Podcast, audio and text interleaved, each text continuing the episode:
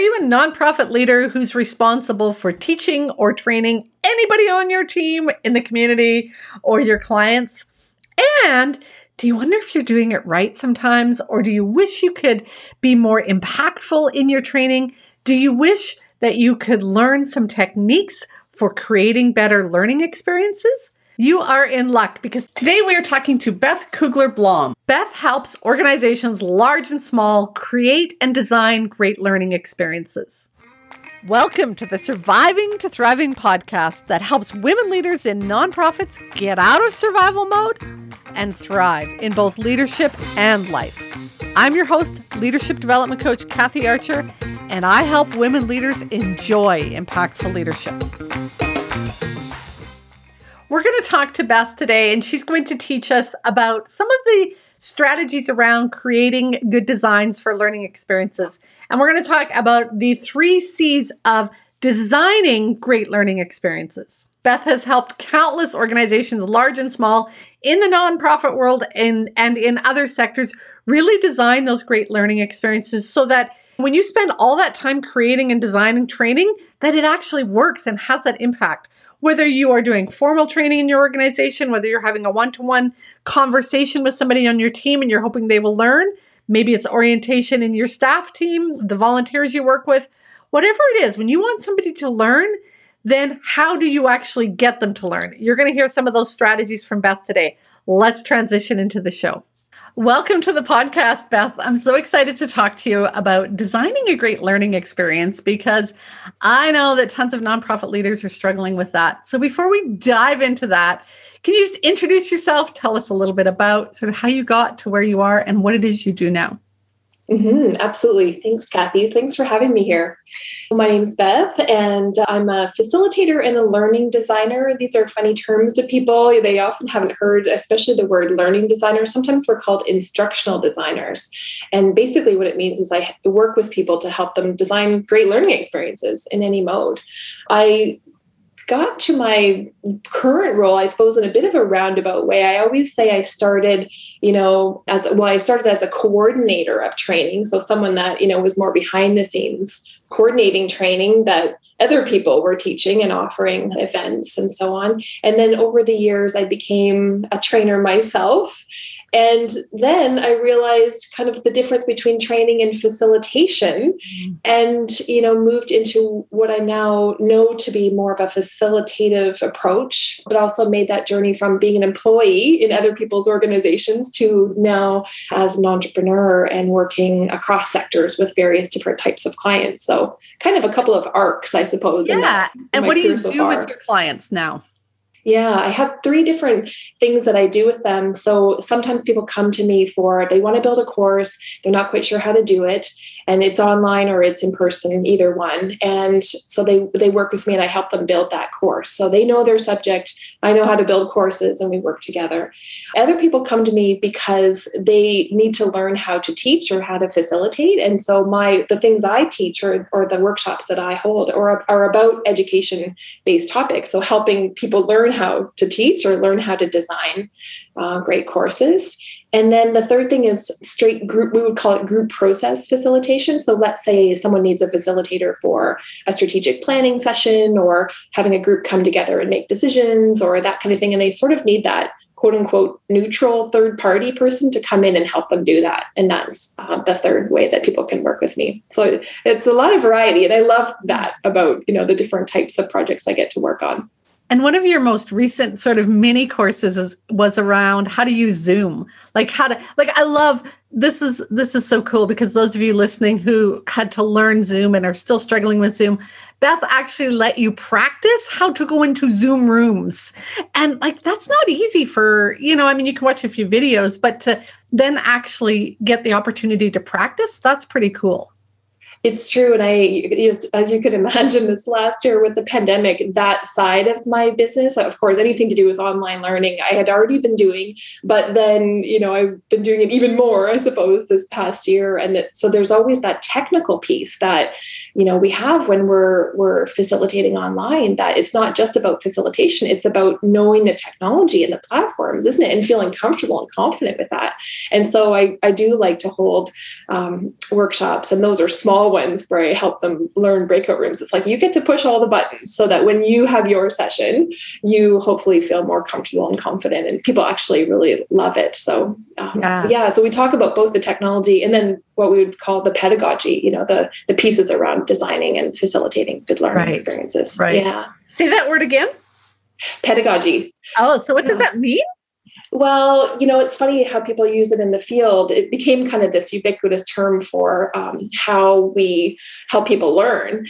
Like true true people in the field might say andragogy for it to be related to adults, but uh, and pedagogy was uh, more for, I guess, children. Maybe you would think like K to 12. But really, I think in practice, people just sort of started using pedagogy for everybody. um, I think that we we assume we just talk and people learn or yeah. if we, if we put together the right outline people will learn and there's so much more to it and so we're going to dive into the three c's of designing a great learning experience and what i want to you know really underscore there is the word designing it has to be intentional Mm-hmm. And I think, mm-hmm. again, that's sometimes what we forget. So I know that some of the work you do is, you know, creating courses and and that kind of stuff. I also want to use some examples as we're going through this today around, you know, what if I'm just doing a little mini training session during staff meeting? Or, you know, like kind of that broad range around, you know, how do you create that learning as well in different moments? Because I think as a nonprofit leader, it ranges. And I know lots of people are creating courses and designing training material. And on the spectrum, they're also doing that. So yeah, that's so true. So there's a big spectrum of what um, training or you know learning experiences look like in all of our environments. Like, isn't it? Because even if it's just a leader going to one of their staff members or volunteers and having like a little mini one-on-one conversation about something to do with somebody's learning, that can also be you know we can come to that with an intentional approach can't we about yeah. you know maybe asking questions more than just kind of telling them all the things or or that type of thing so we we can think more about micro sometimes we say micro learning yes. opportunities and that's a little example of, of coming well, intentionally to not just micro but the you know the not or i should say not just the macro things but the yeah. micro micro opportunities well and i think sometimes we also forget things like just when you said that, I'm thinking, how many new hires, new volunteers have we had where there's an orientation and it's like, here's the binders. Just go sit in the corner and read the binders and sign off that you read them. And we expect them to learn from that. You know, I mean, like sometimes it's a half day, a full day. Like there's a lot of stuff that we throw at them and we want them to learn. It's so true. We I actually had a client come to me um, about a year, year and a half, sort of post or pre-pandemic, I should say, and they said we've realized that our volunteer orientation is kind of unidirectional. Like we're really just talking at them when they're coming, and we want to do it a better way. So I worked with them to kind of turn things around and also lessen. I think those pieces. It's like what do they really know at that or need to know at that you know that early time in their kind of lifespan with the organization, they probably didn't need to know as much as they originally were throwing at them. So, yeah. yeah. Oh, yeah. We feed them way too much. So before we dive into the components of a great learning experience, what's not so great learning experiences like? Can you give us some examples of what you've seen or heard or experienced? Yes, I'm sure I've experienced some of those not so great myself. I feel sometimes I'm kind of critical when I come into other people's sessions. I hope that doesn't make people nervous to have me in their room. But I look, you know, I watch everything and learn from other people's examples, as we all do, right? We learn sometimes what um, from what not to do we learn you know to do the opposite don't we um, you nailed it i think when you said earlier and i actually use this phrase myself just because we talked doesn't mean somebody learned but it's funny because a lot of us learned through that kind of thing. You know we learned you know and i you know i talk about in my book that i took history for my first degree and you better believe i sat in a lot of long lectures. And i of course i did learn something from that but we can only talk for so long before we have to stop and engage people. So i, I think the you know the mistakes that people make sometimes are just going on and on and not stopping for engagement and participation and inviting that from their group so the sort of too long presentation and the or the too long lecture is i think one pitfall that people tend to fall into Yeah. Yeah. Yeah. What else what else would you say is like a poor or bad learning experience? What are some of the the um, hallmarks of one of those? I think another thing is around terrible PowerPoint use, to be honest.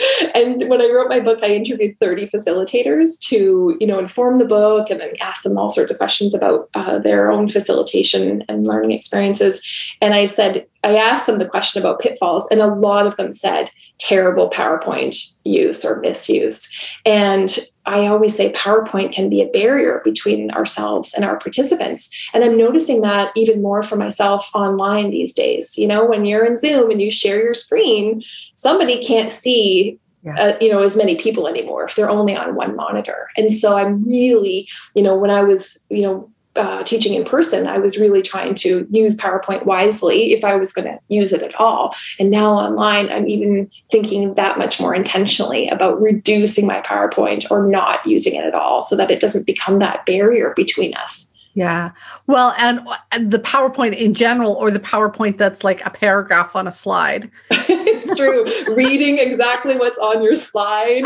And standing there reading while they're presenting. I'm like, I standing and reading. we can all read, and you know, we call it in the business cognitive overload. We should yeah. not read from our PowerPoints ever because people can read, and so when they're reading and we're also reading and talking, it's just too much for our brains to handle. Yeah. And so I always say that if people can understand your PowerPoint later after the session, you know how people say, "Oh, send me the PowerPoint after." Yes and uh, you know if they miss the session and it's like mine are completely useless to people after the mine session too. because they're they're not bullet pointed full of information pieces they're not content dumps no yeah. no most of mine are an image and a word or two yeah. yeah, yeah. And I used to say, you know, maybe instructions, like in the face to face room, right. you would ha- perhaps have instructions on there. But I'm eliminating even those these days and just putting them in the chat. Because, oh. like, if ah. you're in Zoom, you you need the the breakout room instructions in the chat, right, to go into the room. So there's kind of we're evolving our use, I think, as we do more online these days.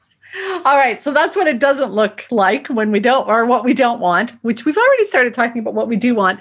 But let's dive into the three C's of sort of designing this great learning experience. So the first one we're talking about is curiosity. Tell us why curiosity is so important in designing these learning experiences. Curiosity is something that I think over the years, I've realized that, you know, that's the difference between, you know, perhaps a great teacher or a great facilitator and not. And it's the mark of a lifelong learner. When we're curious about, not just ourselves but other people and the field you know the field that we're in or the field of education kind of you know if we're if we're developing workshops you know if we come to things with a curious mindset i think we're always searching for how to do something a better way.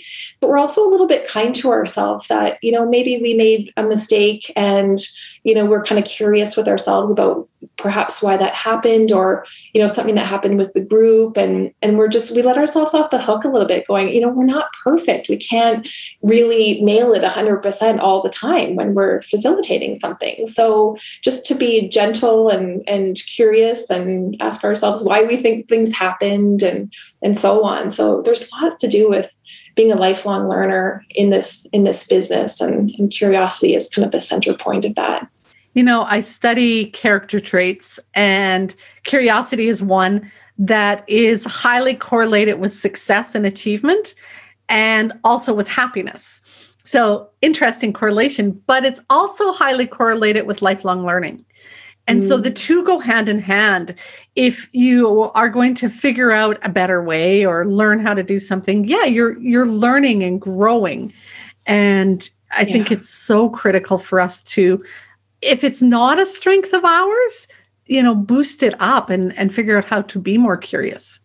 I think so. And doesn't it also help us stay away from judgment? You know, if something happens in the, you know, in the workshop where we like our lizard brain, you know, the lizard brain, it's like our old brain, you know, part yeah. of our brain, it's like we'll react, right? Maybe it's just inside of our heads, mm-hmm. but we'll react in sometimes in judgment first. And we have to check, you know, check that. There's part of that to just check and make sure that we don't, you know, visibly react. But then that curiosity, I think, has to kick in and go, oh interesting. You know why would that person have said that? Or why why do we think that thing happened that way? Or what could i have done that maybe contributed to that? Or so we're sort of gentle with others but we're gentle with ourselves and, and trying to stay out of judgment and just thinking okay there must be something going on that i just don't understand yet. So what is that?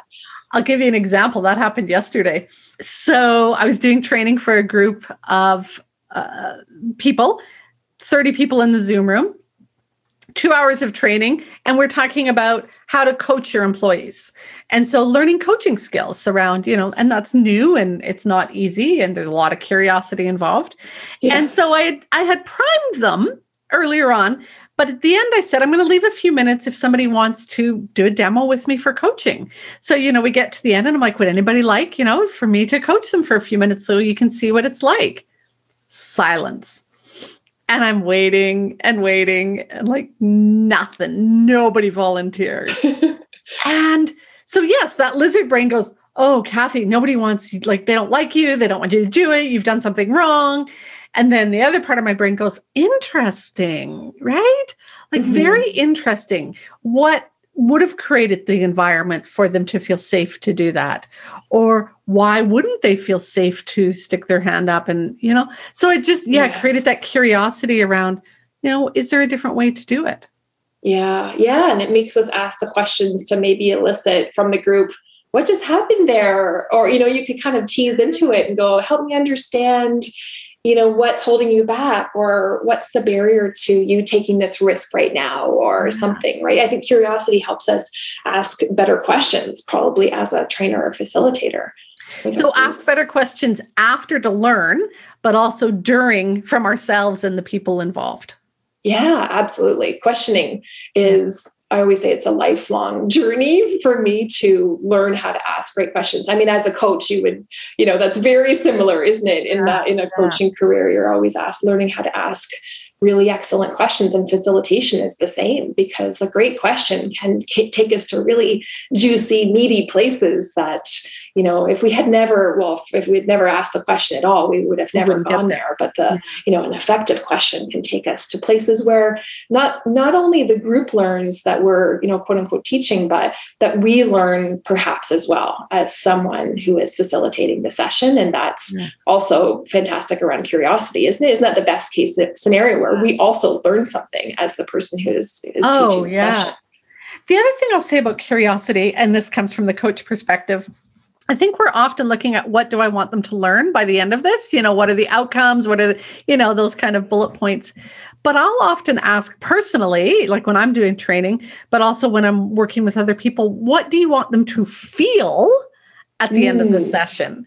Yeah. And, you know, because I'm always coming back with this emotional intelligence. And, you know, do you want them to feel inspired or curious or, you know, um, confident? Because if if you want them to feel confident at the end, for example, the Zoom, you know, understanding Zoom rooms, then they actually have to practice it. If you just train them but never let them practice, they probably wouldn't have the confidence to do it. They would have the knowledge, but not the practice. And so, yeah, I often sort of ask that question, you know, by the end of it, how do you want them to feel?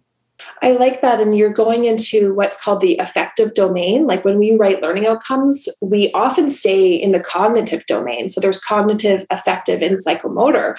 And cognitive is kind of where a lot of people like to hang out. And, you know, because we think it's sort of knowledge head stuff first. Yes. But the affective is a really great um, area to go into, of course, as like as you're saying, you know, what do we want people to feel or to value or to believe? There's all sorts of areas that we can kind of play around with with the affective domain domain. And, uh, you know, you say about confidence, often I do have something related to conf- confidence in certain courses, or the clients I work with say that they want their participants to increase their confidence in some way. But yeah. you also mentioned about kind of practice. And I think that's, you know, if you're going to write learning outcomes, it really drives you to creating opportunities for practice and talking about pitfalls that's that's a real pitfall that people come to the creation of a learning event with kind of here's all the stuff I'm going to tell you about. And they don't give people to pra- time to practice, do they? And no. so you really can't kind of have that check and balance of you know you wrote a learning outcome but then you never actually put anything in the session where you were going to see people doing the thing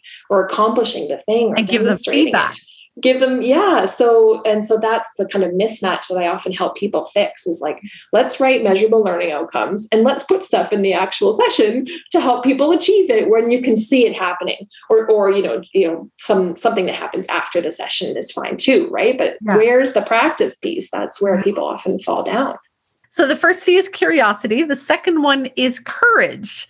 Tell us a little bit about courage in creating these design or designing these great learning experiences yeah, courage is, um, you know, so apropos, I suppose, for coming to things as a trainer, facilitator, teacher. I always I kind of kind of use different words in different sectors and different contexts. But there was a, a pretty renowned um, teacher in the field, Parker Palmer, and he wrote a book called Courage to Teach. And you know, he nailed that phrase, didn't he? Because it does take courage to stand up in front of a group and work with people and and be vulnerable and you know sometimes fail you know in front of the group and you know admit your failures or try to work through things with the group and not show up as perfect because we can never do that and so on. So there's lots of things around being courageous and vulnerable that we have to just recognize and but sort of deal with too. I mean i've been finding even myself this year teaching more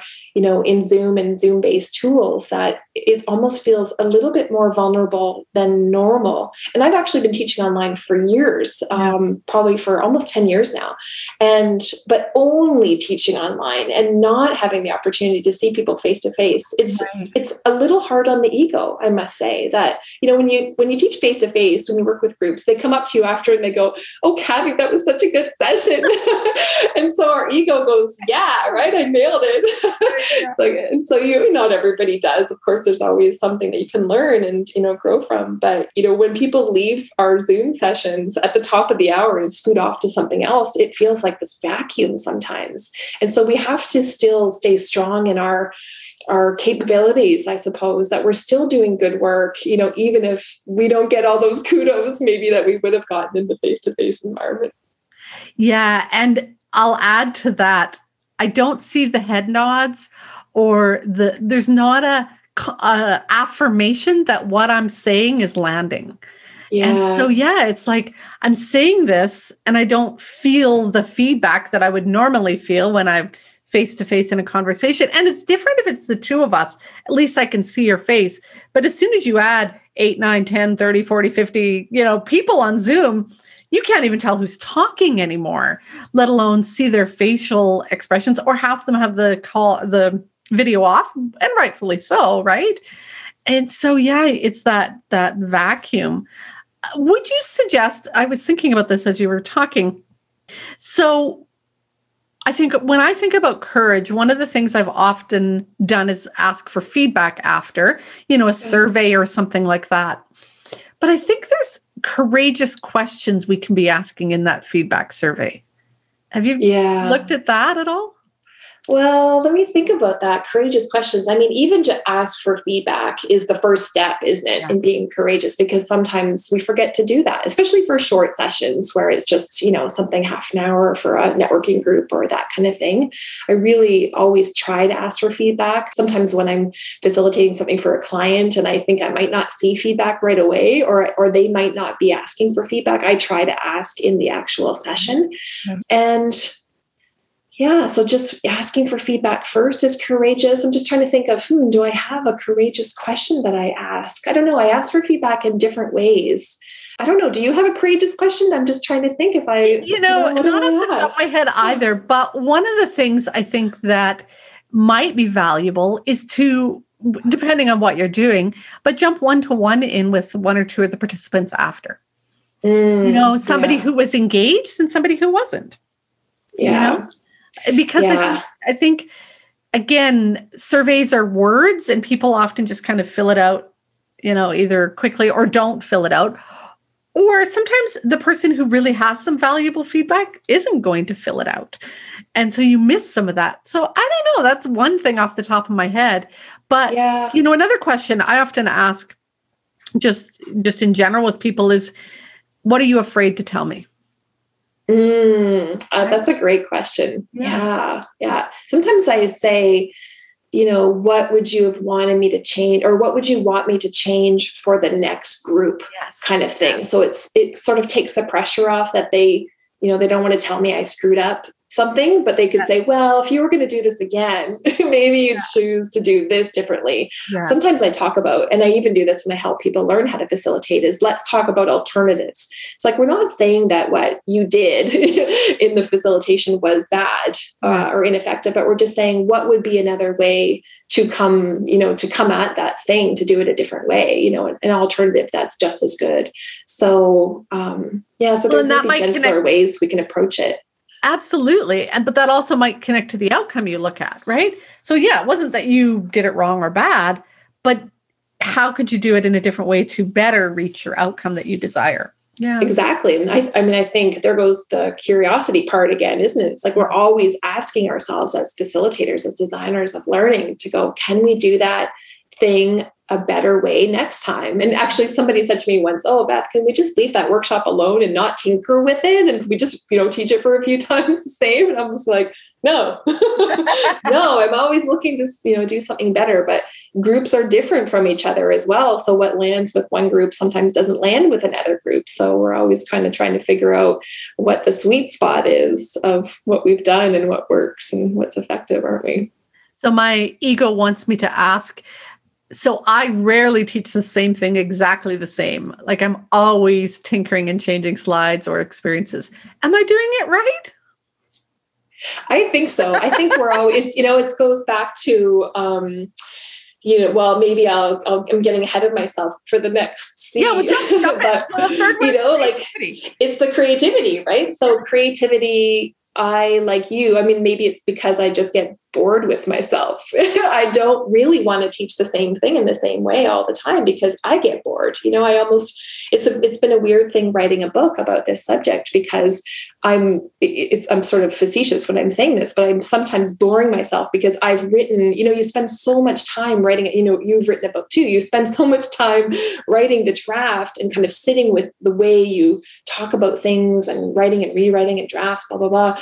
And so when I say things verbally to people, in my head, I sometimes think, oh my gosh, I'm so boring because I've said that to myself many times, but the other person is hearing it for the first time. And I have to remember that they're, it's new information to them, but I'm boring myself. It's a bit weird, right? It is weird. Um, and so it makes me want to keep moving my practice forward and learning and growing. But I have to remember that other people are in different spots and they do need to hear some of those messages that I've been telling myself and others yeah. for years. Yeah. Well, and that's what I was just going to ask. What's the, the number of times somebody needs to hear something for it to sink in?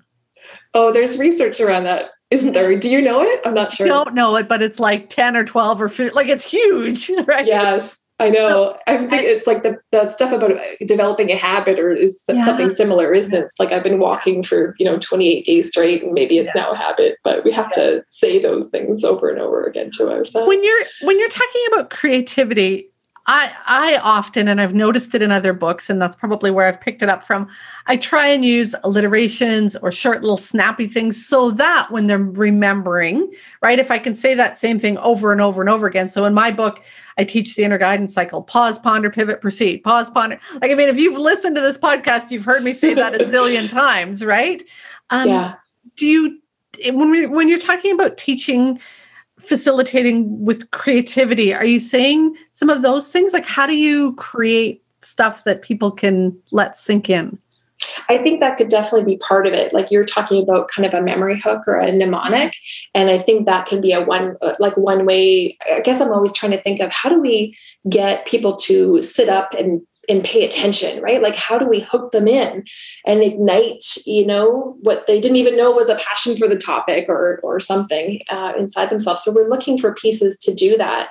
And it could be a mnemonic it could be a story. Um, it's it's something isn't it that we yeah, think is going to hook them in? Yeah. Yeah stories are critical and i think we often forget the story piece in training Well, and you did it in this podcast itself because, you know, we started our conversation kind of talking about the terrible learning events, didn't we? And sometimes talking about the worst case scenario or the pain points or that kind of yes. thing can be a great way to enter into a conversation because it sort of makes people, you know, wake up and pay attention. Um, just uh, yesterday, was it yesterday? It doesn't matter. Yesterday, I was doing um, a facilitation where we did this activity called TRIZ. It's from a set of activities called Liberate operating structures. Mm. And the first step of TRIZ is to talk about, to get people to talk about how to create the worst result. So we were asking them, okay, talk about, you know, and write ideas down about how can we create the worst virtual learning experience ever, where no one participated, everyone had a terrible time,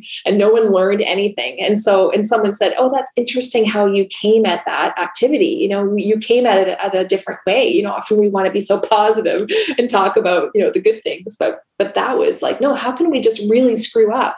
And then you know the next steps are around. okay which you know which of those things might we actually be doing in some way shape or form? And then if we are doing those things how would we stop them? So it, it gets people excited. It's not only fun it gets people kind of being real with themselves um, uh, you know talking about those terrible things that you know we've all done at some point in time.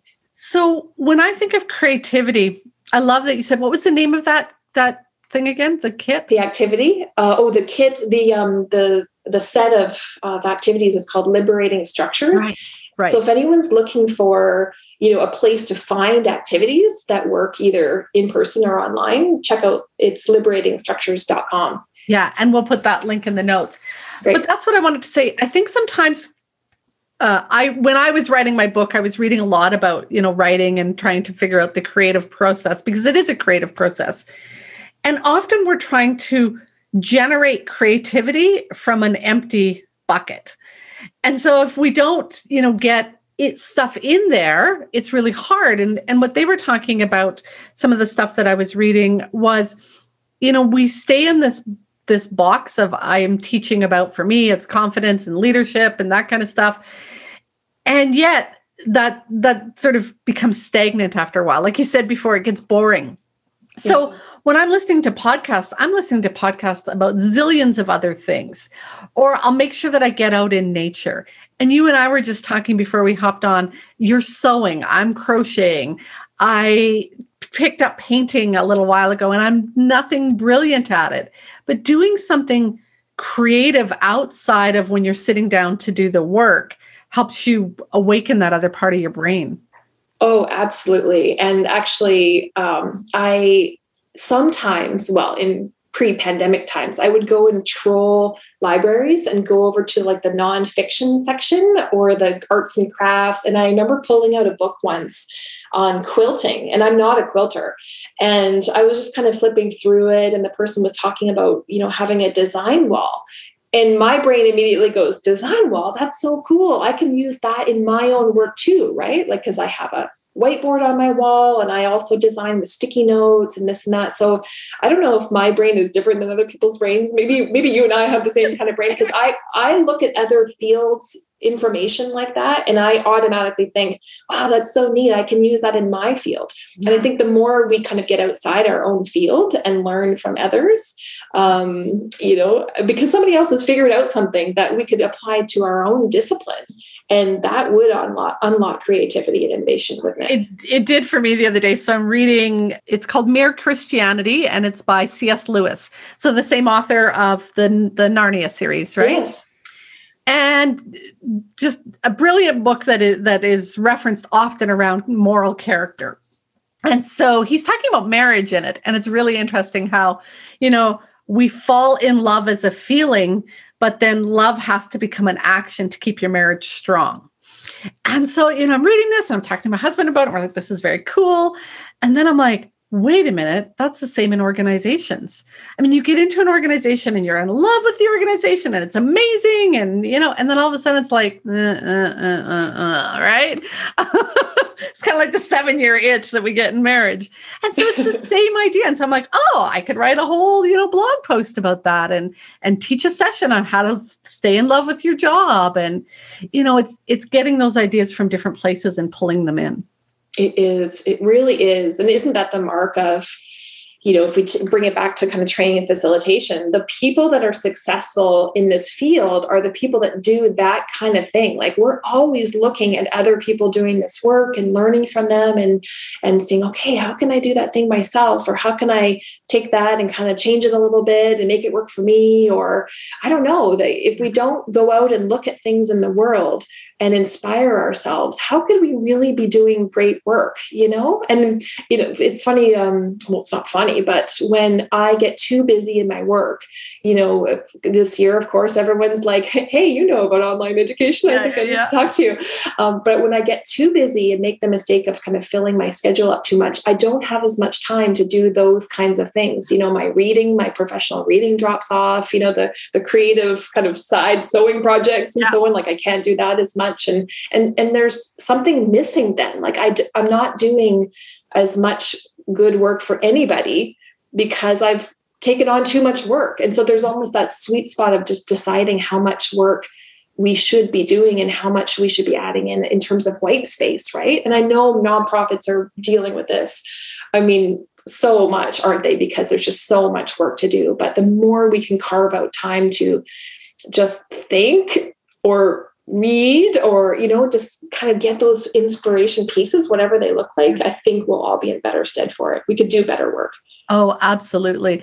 I, if i could make you go back and say that line again how can we be inspiring others when we're not inspiring ourselves? Like that's exactly yes. it.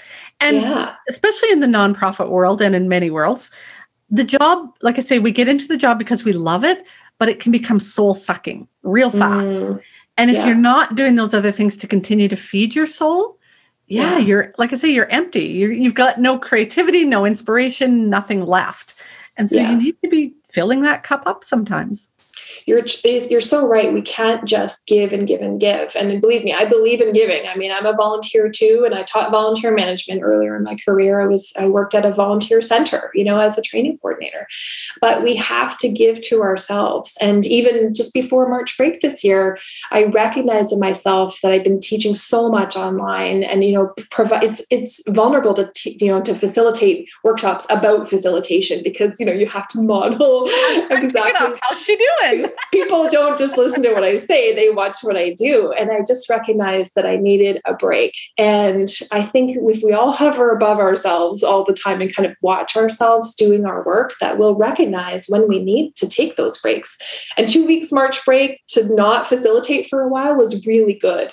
And I was able to come back to it with a renewed sense of energy and you know inspiration and so on and, and it's not i'm not saying i've got it all figured out but those those recognizings i think are really crucial to us being able to bring our best selves to our oh work. totally agree. You're you're speaking to the choir. Sounds like we have something in common absolutely in that uh, so curiosity courage and creativity. Those are the things that are really going to help somebody design intentionally design that really great learning experience. I want people to go grab your book so this is one of those books you can sort of see where's my oops i gotta get in. I like when i get into books i'm like highlighting probably can't see but i'm highlighting and i'm making notes and this is one of those ones that i am like writing all over. So uh, tell people about your book. What would they learn from reading your book Yes, well, I wrote the book. You know, I started to write the book for people in community organizations. And so, if you work at a nonprofit or community organization, this book is for you. But actually, when I started showing drafts of the book to people, they said, "Oh, Beth, it's this is going to be for more than just people in that sector." And so that's you know that's what it is. Anybody who's working with groups and helping them learn something. Um, but it's really about how do we, you know, we start off thinking, what do we believe about what good, you know, good learning experiences look like? And then go into kind of more hardcore design skills. You know, how do we spend more time and effort in planning and taking that intentional time to design great learning experiences? What, what does that even look like when you haven't been taught how to do that in the field and trying you know trying to give people really concrete tools to be able to approach planning um, effectively. And then, you know, there's pieces in there around partic- participatory activities because I mean, it's called Design to Engage. I had to sit and go, how do I title this book? What's the crux of the message? It's like if we spend time in design and our intention is around inviting people to participate and to engage in our sessions, those are the sessions that are going to help people really learn. The sessions where people don't learn as much are the ones where we don't let them be involved. yeah, yeah. Yeah. And then of course we go through, you know, there's some pieces around facilitation skills and, and challenges that arise and that sort of thing and and gathering feedback and looking at our own practice and self-reflecting, you know, some things we forget to do. So I really try to take people through the arc of what it looks like to design um, effective learning experiences. But I, I, wrote, I wrote the book for face to face sessions. I mean, who knew a global pandemic was going to hit, right? I suppose I could have written the book about online education because I've been designing for online since 2005. So I've been in both, you know, face to face and online for a long time. But so many foundational strategies, or I should say it another way, so many strategies are foundational to both modes. Mm. You know, like if we kind of unlock the keys of learning design and designing for engagement, it works both face to face and online. So, um, so I tried to write the book for people who were busy and who weren't in the field, and it, you know, I, I tried to write it that they would actually enjoy reading it and it felt doable. I really wanted it to not be academic or not look boring. and oh, I think well, I've been able to achieve that. Okay, so I love the feel of books and this book feels amazing, but it's also got like all these cool colors. Like that was like so helpful. But what I will also say is it's full of great stories and good quotes. I love the quotes. Lots of exercises, which I want you to talk about in half a second. But the other thing I will say for the women leaders that are listening to this the struggle we have is we lack confidence sometimes and we think we should know how to do it but many of the people in nonprofits moved up the ranks from frontline and we haven't been taught how to do all of those other things we assume we should just know it and yet I mean, you don't, nobody's taught you design. Nobody's taught you how to teach. You're not a teacher. You know, maybe yeah. you're a rehab worker, a social worker, a childcare worker, like, but you're not a teacher. You're not a design expert, and yet you're trying to be that. And it's no wonder you lack the confidence. And so that's yes. where this courage comes back in the courage to learn, the courage to be curious, the courage to ask questions, to get help. It's so critically important. It really is. And that's why I wrote the book. I looked around, I had a foot in both community organizations, you know, the nonprofit sector, and in higher education, because I worked as an instructional designer in universities um, and in the nonprofit actually as well. And so I looked at both sectors and I thought, oh, interesting. You know, some people in higher education have figured out how to teach, right? I mean, there's faculty development is a thing, in post-secondary institutions. We you know we normally have courses for faculty to help them learn how to teach. And so i started looking back at the at the nonprofit sector going well how are how are those people learning how to facilitate workshops? And they were just falling into it. And that's how i came to it too. I just started my career and i was a training coordinator and then somebody asked me to do a training and i just kind of fell into it. I mean i did a master's in education eventually but that's super rare isn't it? For people to go and do that kind of education education. And so I wanted to bring back all the things that I had learned from being in higher ed and being, you know, watching and being in nonprofits and doing the master's degree and go, how do I write the book that I would have wanted for myself earlier in my career for the people that just fell into it? Because mm-hmm. almost everybody does. And yes. that's normal. And so to recognize that, yeah, I was never taught how to teach and almost nobody is that's outside of you know an actual teacher in k to 12 and that's you know, there are tools uh, such as this book and other places that they can go to, to go and get them. And they just, you know, the hard part is carving out the time. So yeah. I just tried to write the book that they could dive into and and that could support them along the way when they had the time to do it. So yeah. where can they find the book and the very cool exercises and worksheets that you've got to go with it? The website is designtoengagebook.com. So that leads people to my site and they can buy the book from me, but they can also buy it at worldwide online re- retailers. So amazon.ca or .com or Indigo in Canada here and uh, and otherwise. Oh, and, and it's available as a, an ebook or a paperback or hard hardcover. And I also have an audio book. So you can listen to me read the book if you would like to do the audio version. And my guess is because I'm also a library user, I bet it's in some of the libraries out there.